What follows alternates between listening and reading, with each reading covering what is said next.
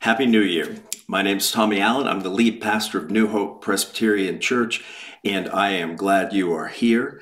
Um, I'm glad that it's 2021. I hope this year turns out better than last year. And if you're watching this service virtually, know that at least as it premieres, um, we are also having in person worship uh, beginning today. So I'm going to be preaching in a minute. And because we're Presbyterian, I'll have roughly the same amount of interaction with you that I will have with our congregation.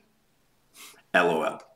That said, I thought I would begin today with the confession of sin, the same confession of sin, in fact, that we're using in public worship right now. So if you would like to follow along, you can. It's in the description section. And so let us pray together. My Lord Jesus Christ, although you are both God and King of heaven and earth, we need not be afraid of you. You are our companion and our Lord, flesh and blood like we are. That we are sinners tempts us to give up, yet if we had not been sinners, you would not have suffered for us, so we are comforted. Together we stand in your presence again in order that you may comfort our timid and fearful consciences, and that we may trust anew in you, knowing that you have also taken away our sin. Of this your word assures us. Praise you in eternity. Amen. Now, if we were meeting in person, or if you were meeting with us in person, I'd give you a moment to confess your sins silently. And then afterward, I would give you an assurance of pardon. And I would say to you that if you've confessed your sins unto Jesus, know that you're forgiven and be at peace. Amen and amen. Well, this week we pick up in the Jesus Storybook Bible series. Um, I think it's the 25th. And the title of today's sermon is Let's Go. And it's interesting because if you remember last week, Samuel preached on John the Baptist, and at the end of the John the Baptist story, we had the baptism of Jesus. That's where we pick up today. So I'm going to start you with a, a question, and the question is this: Are you familiar with Paradise Lost by John Milton, the epic poem? Now, when when you call we call something epic, we tend to say, "Wow, that was epic," or "That was big." Epic is almost an understatement for the poem Paradise Lost. Um, it was published in 1667. It was 10 books. It was about 11,000 lines long. And if you want some idea of how long of a poem Paradise Lost is, the audio version, if you were going to download the audiobook, is 11 hours long. So it is a long, epic poem. And most people haven't read it, or if you read it like I have read it, you had to read it for college or something. And basically, the story it, it, it it's a biblical story on one hand. On the other hand, um, the title is a little bit misleading. I mean, it's called Paradise Lost because ultimately Adam and Eve lose paradise. But really, what Paradise Lost is about is about this tremendous clash between Satan and the Son of God, Adam, who is our representative, and all of the consequences from that. So, what are the consequences of this clash between Satan and the Son of God, Adam, and the fact that he failed, right? Paradise lost. Now, it's interesting because apparently Milton had no, no intention of writing Paradise Regained until a friend challenged him. He had a friend, John Milton, most people don't know either, was blind. Not only did he write this 11,000 line poem, but he wrote it by just dictating it to his one of his daughters. But he was blind he had a friend named Thomas Elwell who would come and read to him. He also tutored Elwell, so they had a good symbiotic relationship. And Elwell, a Quaker, read Paradise Lost, and he thought it was good. I mean, he, he, was, he was amazed by it on one hand. On the other hand, and I quote, he said to him, You have said much here about Paradise Lost, but what have you to say about paradise found? In other words, you only gave bad news here, or at least you gave the hint of good news, right? Because in Paradise Lost, we see this scene in heaven where Jesus volunteers to restore humanity, and Adam and Eve are told about this future Redeemer who would come, but then it's the end. There's no real closure there. And so, as a result of being challenged by his friend to, to say, What do you have to say about Paradise Found? Milton wrote Paradise Regained, and it only is about an hour and 45 minutes if you listen to the audio version of it. But Paradise Regained is very similar to Paradise Lost in that it is about this epic clash between Satan and the Son of God. Adam, but it's not the first Adam, it's the Son of God, the last Adam, Jesus. In, other words, the, the context of the first battle between Satan and the Son of God was in paradise, and the context for the second battle is the wilderness, the barren wilderness, the desert, the harsh wilderness. In other words, where Milton uh, places the context for Paradise Regained is actually the scene of Jesus in the wilderness being tempted by Satan. That's what we're going to look at today, that particular passage, because that, in fact, is where paradise for us is regained, or at least it starts to be regained, or at least the, the scene is set for us to, to, to be restored. And so basically, if you want to understand also the, the, the story of Jesus being tempted in the wilderness with Satan and how it applies to us, some context is, is helpful, of course. So, in all of the synoptic gospels, and by when I say synoptic gospels, I mean Matthew, Mark, and Luke, and they call them synoptic gospels because they're all very interrelated and they use each other. But in all of those gospels, basically what you see is John the Baptist proclaiming that the Christ is going to come. Jesus shows up, John baptizes him, the Holy Spirit comes down upon Jesus, and the Father proclaims his benediction upon the Son in whom he is well pleased. In all three versions, Matthew, Mark, and Luke. Let me read to you Luke's version. After Jesus was baptized, it says in verse 21 of chapter 3 Now, when all the people were baptized, and when Jesus also had been baptized and was praying, the heavens were opened, and the Holy Spirit descended on him in bodily form like a dove and a voice came from heaven You are my beloved Son, with you I am well pleased. Now, between it's interesting that they all of those the accounts Jesus is baptized and then he goes straight to the wilderness for this temptation. Now, what's interesting is in Luke's gospel, he inserts between Jesus' baptism and his wilderness temptation a genealogy. And honestly, that seems a little weird until you think about it, or until I point out to you some things. In other words, Matthew points his, puts his genealogy right at the beginning of the book. Mark doesn't even have a genealogy. And it seems like if you're going to establish someone's credentials, you put them in the most important place. I think that's actually what Luke is doing here. Notice what Luke says of the genealogy of Jesus. I'm not going to read you the whole thing because it starts in verse 23 of chapter 3.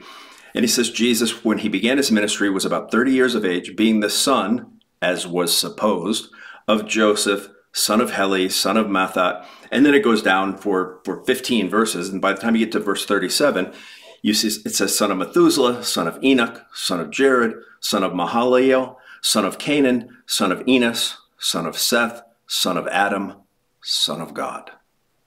Why is that important? Why put a genealogy right here?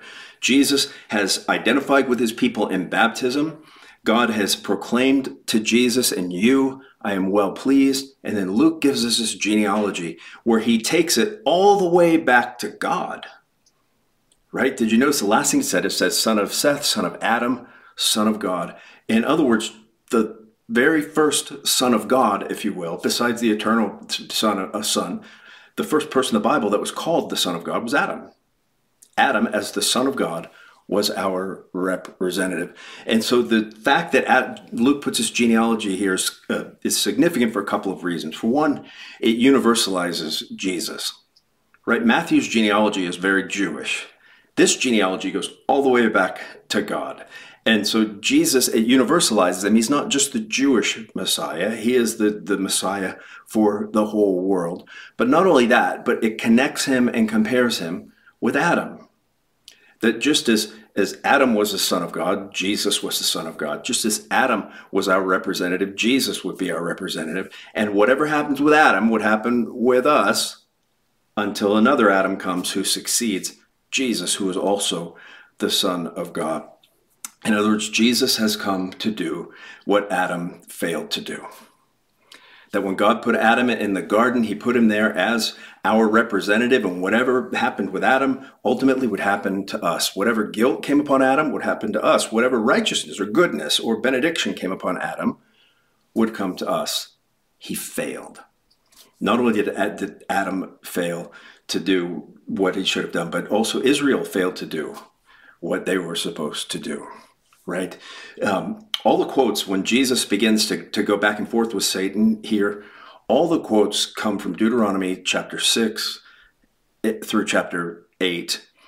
And Israel also was called God's son, right? In, in Exodus chapter 4, um, God tells Pharaoh, he says, Israel is my firstborn son. And he says, let my son go that he may worship me. So, so Adam failed to do what he was supposed to do. Israel failed in their covenant keeping with God. And at the end of the day, Jesus came to do what we failed to do right? All of us are sinners, right? All have sinned and fallen short of the glory of God. I don't have to quote Bible verses to you to convince you that you are a sinner. At least I hope I don't. If you're honest, you know that. And Jesus came to do what we failed to do and continue to fail to do. And to the extent that he is successful, we will be successful in him. And that all begins right here in this passage as Jesus, as soon as he is baptized, is led by the Spirit into the wilderness. And so, one final thing before we jump in here most of the time, when you hear this text preached about Jesus and Satan in the wilderness and the temptations, it's often preached as a sort of how to sermon, right? Here's how to avoid sin, or here's how to engage with the devil. If you feel tempted with this or that, you know, you use the word of God, or you do this, you do that. That's not what's happening here that at the end of the day, Jesus doesn't uh, come and battle and overcome temptation as our example. He comes and overcomes temptation as our substitute. In, in other words, what is happening in the wilderness here is not just sort of a show for us to see how Jesus overcame temptation, it's actually life and death. There's a battle going on here, and the battle actually is for you and for me. If Jesus wins, there is hope for us, and if he loses, there is no hope for us depending on how he fares, we will fare as well. So all our whole lives are riding on what happens here in the desert. And so, why don't we do this? He faced three temptations. Before we jump into those, let me pray and uh, we will jump in. Father, I pray that you would come and you would open the eyes of the blind and the ears of the deaf, that you would teach us um, not how to avoid temptation, but you would teach us about the one who has avoided temptation for us as our substitute, Jesus himself. In his name we pray these things. Amen and amen. So basically, as Jesus enters the wilderness, there are three temptations or three tests that he has to that he encounters from Satan, and they all have to do with trusting God. So the three things are this: one, he's going to face a test of trusting God's provision, a test of trusting God's authority, and a test of trusting God's protection. So, three things whether he can trust God's provision, whether he can trust God's authority, and whether he can trust God's protection. So, let me read to you the first four verses here. It says in verse chapter 4 verse 1 it says and Jesus full of the holy spirit returned from the Jordan and was led by the spirit into the wilderness for 40 days being tempted by the devil and he ate nothing during those days and when they were ended he was hungry and the devil said to him if you are the son of God Command this stone to become bread. And Jesus answered him, It is written, Man shall not live by bread alone. So, first thing you notice, verse 1 that Jesus, full of the Holy Spirit, returned from Jordan, was led by the Spirit into the wilderness. In other words, Jesus wasn't just walking along and happened to be in the wilderness and be like, wow, and then Satan popped up from behind a rock the Holy Spirit took Jesus into the wilderness in order to test him, in order to do these temptations or have Satan do these temptations so that Jesus could pass or fail uh, ultimately. And the point of verse 1 I just wanted to make clear is that Jesus going to face off against Satan was purposeful. It wasn't a second thought. He actually purposefully went into the wilderness by the Holy Spirit in order to face these temptations. And it says in verse 2 for 40 days he was tempted by the devil, and he ate nothing during those days. And when they were ended, he was hungry.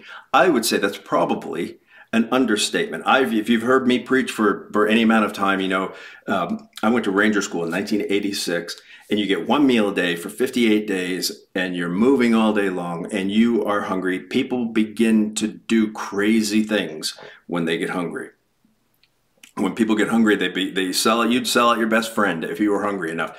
Jesus has gone without food for 40 days, and Luke makes it clear he was hungry. So he is in a weakened state. He is in a state where a lot of people would be just crazed with hunger. And the temptation comes. Also notice that he's he's hungry or he fasts for 40 days, and that's that connects him with a lot of stuff that happens in the Old Testament, right? Israel wandered the wilderness for 40 years.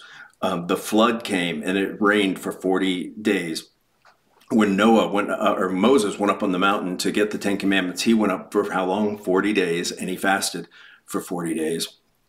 And notice temptation number one. It says, The devil said to him, If you are the Son of God, command this stone to become bread. So Jesus is just crazy hungry. And the devil, I think he's going for an easy win, right? Why start with the biggest thing when he could just see if something easy will do the trick. And so he says to him, basically, if you're the Son of God, command the stone to become bread.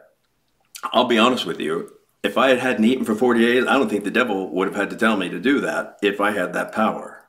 I'd have been making bread all day long, which is a good thing Jesus was in the wilderness and not me. Basically, the test brings into question God's wisdom and his willingness to provide.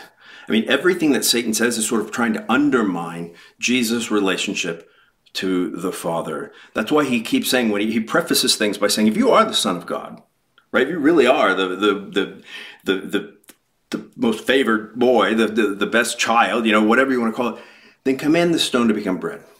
God would let you do it. And basically, it, it's brings into question God's wisdom, his willingness to provide, and it also brings up the temptation to look out for yourself right? We all feel like that. Uh, do you ever feel like, okay, God isn't providing for me right now, or God isn't paying attention to me, or God, if does He know the things that I'm going through right now? And since He doesn't, I'm going to take care of myself, right? I'm going to be proactive. And we tend to believe the heresy that God helps those who help themselves. And so I'm going to go do all these things. That's not in the Bible. And so Satan throws this test out to Jesus. And what does Jesus tell him? Verse 4 he says, And Jesus answered him, It is written, Man shall not live by bread alone. Now, in a word, what he says is what he's saying there is um, life is about more than satisfying my physical appetites. That the my physical appetites are important, but they don't rule me. There's something else that's important, and it's trusting the promises of God, right? It is written, man shall not live by bread alone. If you remember in Deuteronomy 8, when Jesus follows up with that, he says, man shall not live by bread alone, but by every word that comes out of the mouth of God. That God's promises ultimately are what is important. And in Deuteronomy 8, we read that God made Israel hungry so that they might rely on every word that comes out of the mouth of God. In other words, we tend to look at hunger as something bad that, that you know needs to be satisfied. And what Jesus points us to by virtue of, of referencing Deuteronomy is sometimes that hunger ought to drive us to the promises of God.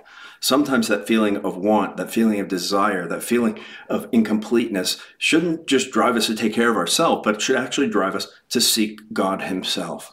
God, the one who pr- promised to provide for us, God, the one who promised to care for us, God, the one who promised to protect us, that our wants, needs, and desires can either drive us to Him or they can drive us to just satisfy them without Him.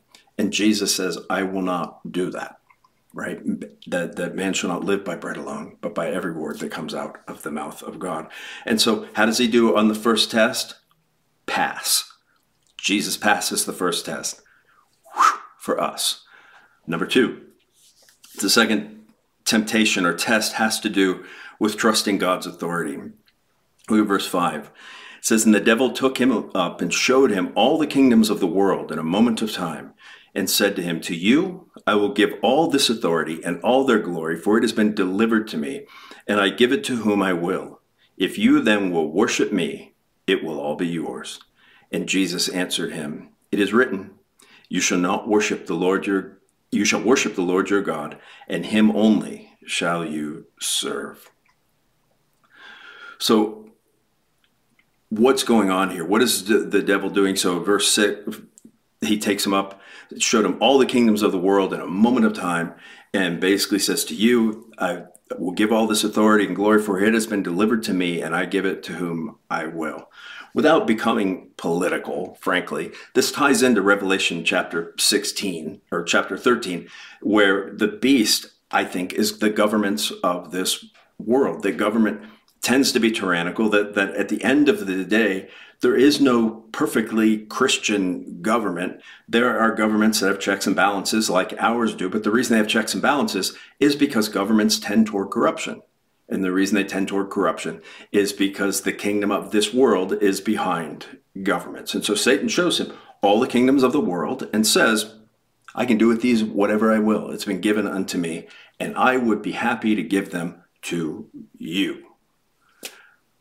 He makes him an offer. And this passage, that part reminds me if you've seen Wonder Woman 84 yet, that came out. Remember in Wonder Woman 84, the newest Wonder Woman? Basically, the plot revolves around this thing called a dream stone, where you put your hands on the dream stone and whatever you wish for, you get.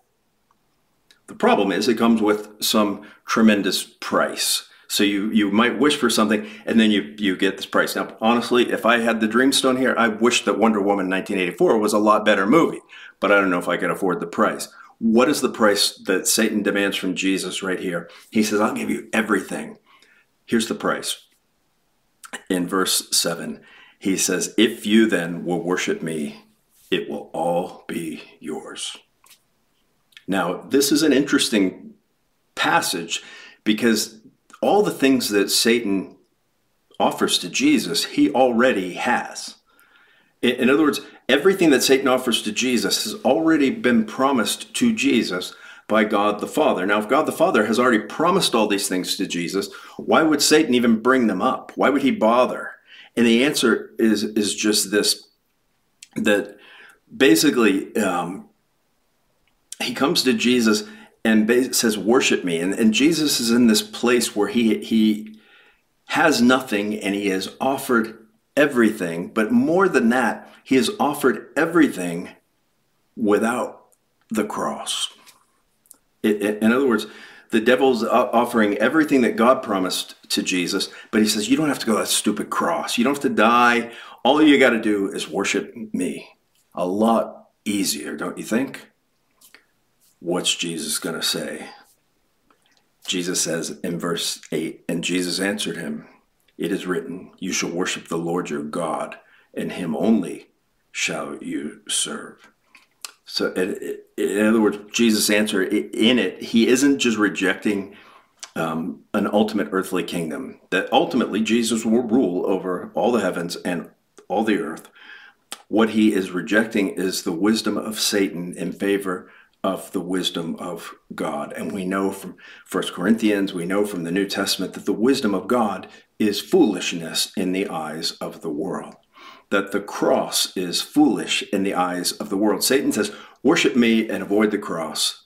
And Jesus says, I'm going to trust the wisdom of God my Father and embrace the cross. Which leads to the next point, the last test. Well, how did Jesus do in number two? pass. He gets a, a, a an incredible pass there. Number three, the third test or, or temptation has to do with trusting in God's protection. Look at verse 9. It says, And he took him to Jerusalem and set him on the pinnacle of the temple and said to himself, If you are the Son of God, throw yourself down from here, for it is written, He will command His angels concerning you to guard you. On their hands they will bear you up, lest you strike your foot against a stone. And Jesus answered him, It is said, you shall not put the Lord your God to the test. And when the devil had ended every temptation, he departed from him until an opportune time. So what is going on here? So he the the, the devil has failed at telling Jesus to turn a stone into bread. He has failed in offering him all of the kingdoms of the world. And so what he goes for now is a test of God's private protection. Is God really care? Is he really going to protect you? Is he really going to take care of you? And he basically the first two times Jesus has answered with the Bible. And so the devil, I think he tries to pull fast one and, and give Jesus the Bible first. And what essentially he's telling Jesus to do here is basically saying if, if you really are who you say you are, do something so you can know.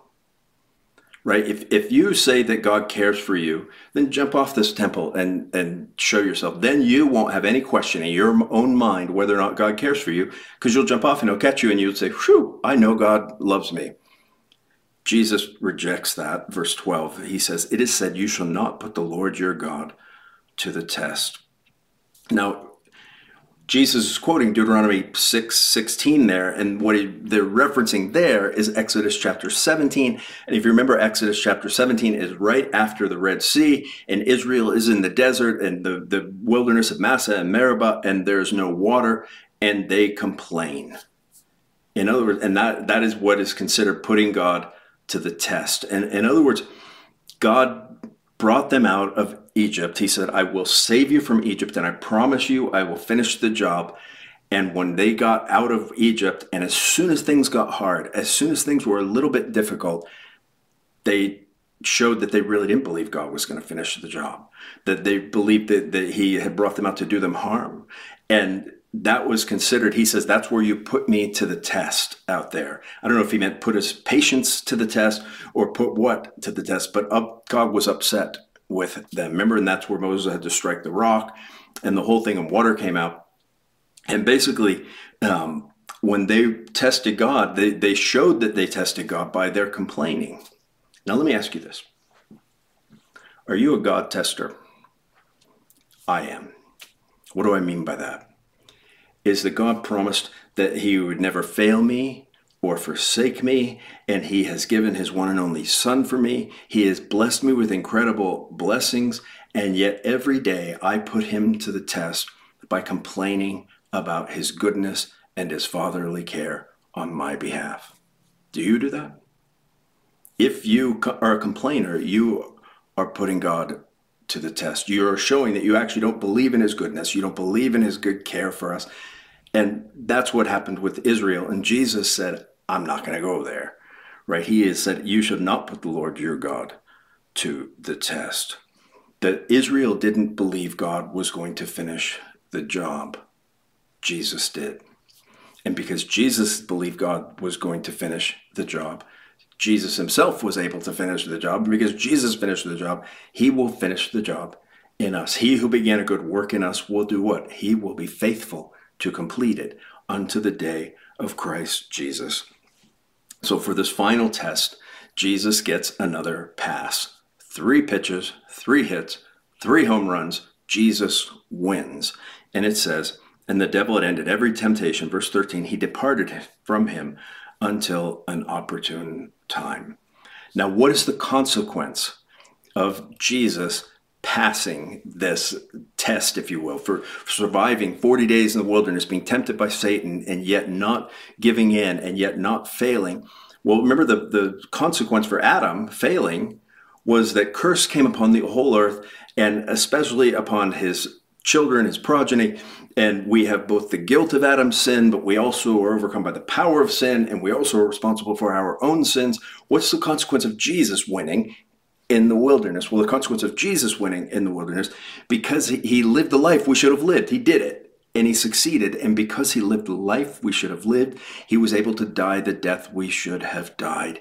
And by faith in that death, we can not only be forgiven by our, of our sins, but we will be given the same record of righteousness as Jesus. You see, we tend to look at the, the story of the wilderness and think, wow, Jesus is giving us an example of how to, how to overcome sin. No, no, no, no, no. Jesus in the wilderness overcame sin on our behalf. That is the primary place where he lived the life that we should have lived so that he might die the death that we should that, that we should have died. And now what does it take to to have your sins forgiven? What is it what do you have to do? What kind of goodness do you bring to the table? And the answer is none. Remember, one of my favorite hymns is Come Ye Sinners, and there's a line in there that says, All the fitness he requires is to feel your need of him. Do you feel your need of Jesus? Because if you feel a need, he is there for you. He has won for you. He won in the wilderness, he won at the cross, and he won ultimately in his resurrection. And all of that is yours for the taking. That's where the Jesus Story Bible goes, right? In, the, in this story that we read this week, called entitled Let's Go, it goes from the temptation in the wilderness immediately to Jesus seeking out those who would follow him. And that's how I'll end today. I'm not going to end with the very end of the story, but with who Jesus chose. So this is on page 210 of the Jesus Storybook Bible. It says Jesus left the desert and set about the great rescue. He was going to get God's people back, but first he needed to find some helpers and friends. He had a lot to do. He would need some people to help him. Who would make good helpers, do you think? Clever ones? Rich ones? Strong, important ones? Some people might think so, but I'm sure by now you don't need me to tell you they'd be wrong. Because the people God uses don't have to know a lot of things or have a lot of things. They just have to need Him a lot. If you need Jesus a lot, you're the very person He came to save. Let me pray for us. Father, I do pray that you would just come now um, and for whoever might be watching this that needs a word of comfort, that needs a word of encouragement, let them look to Jesus, the author and perfecter of their faith, and also the one who has t- uh, passed all of the tests you gave him, who succeeded in living a perfectly righteous life that he might die a death on behalf of his people, that their sins might be forgiven. In Christ's name we pray these things. Amen and amen. Well, at this point in the sermon, in the service, typically uh, we would either be taking an offertory or we'd be doing a musical offering now um, in, in lieu of the offertory. And we're not doing that, obviously, but I will take this opportunity to say if you're interested in giving online, um, you can find that information in the description section. And I just wanted to thank everyone for, for being so faithful in the year 2020, right up to the very end. I mean, we've been out of church for almost a year and we made it through and we will make it into 2021 and hopefully we will see what happens. I thought I would finish today with um, a profession of faith from the Heidelberg Catechism.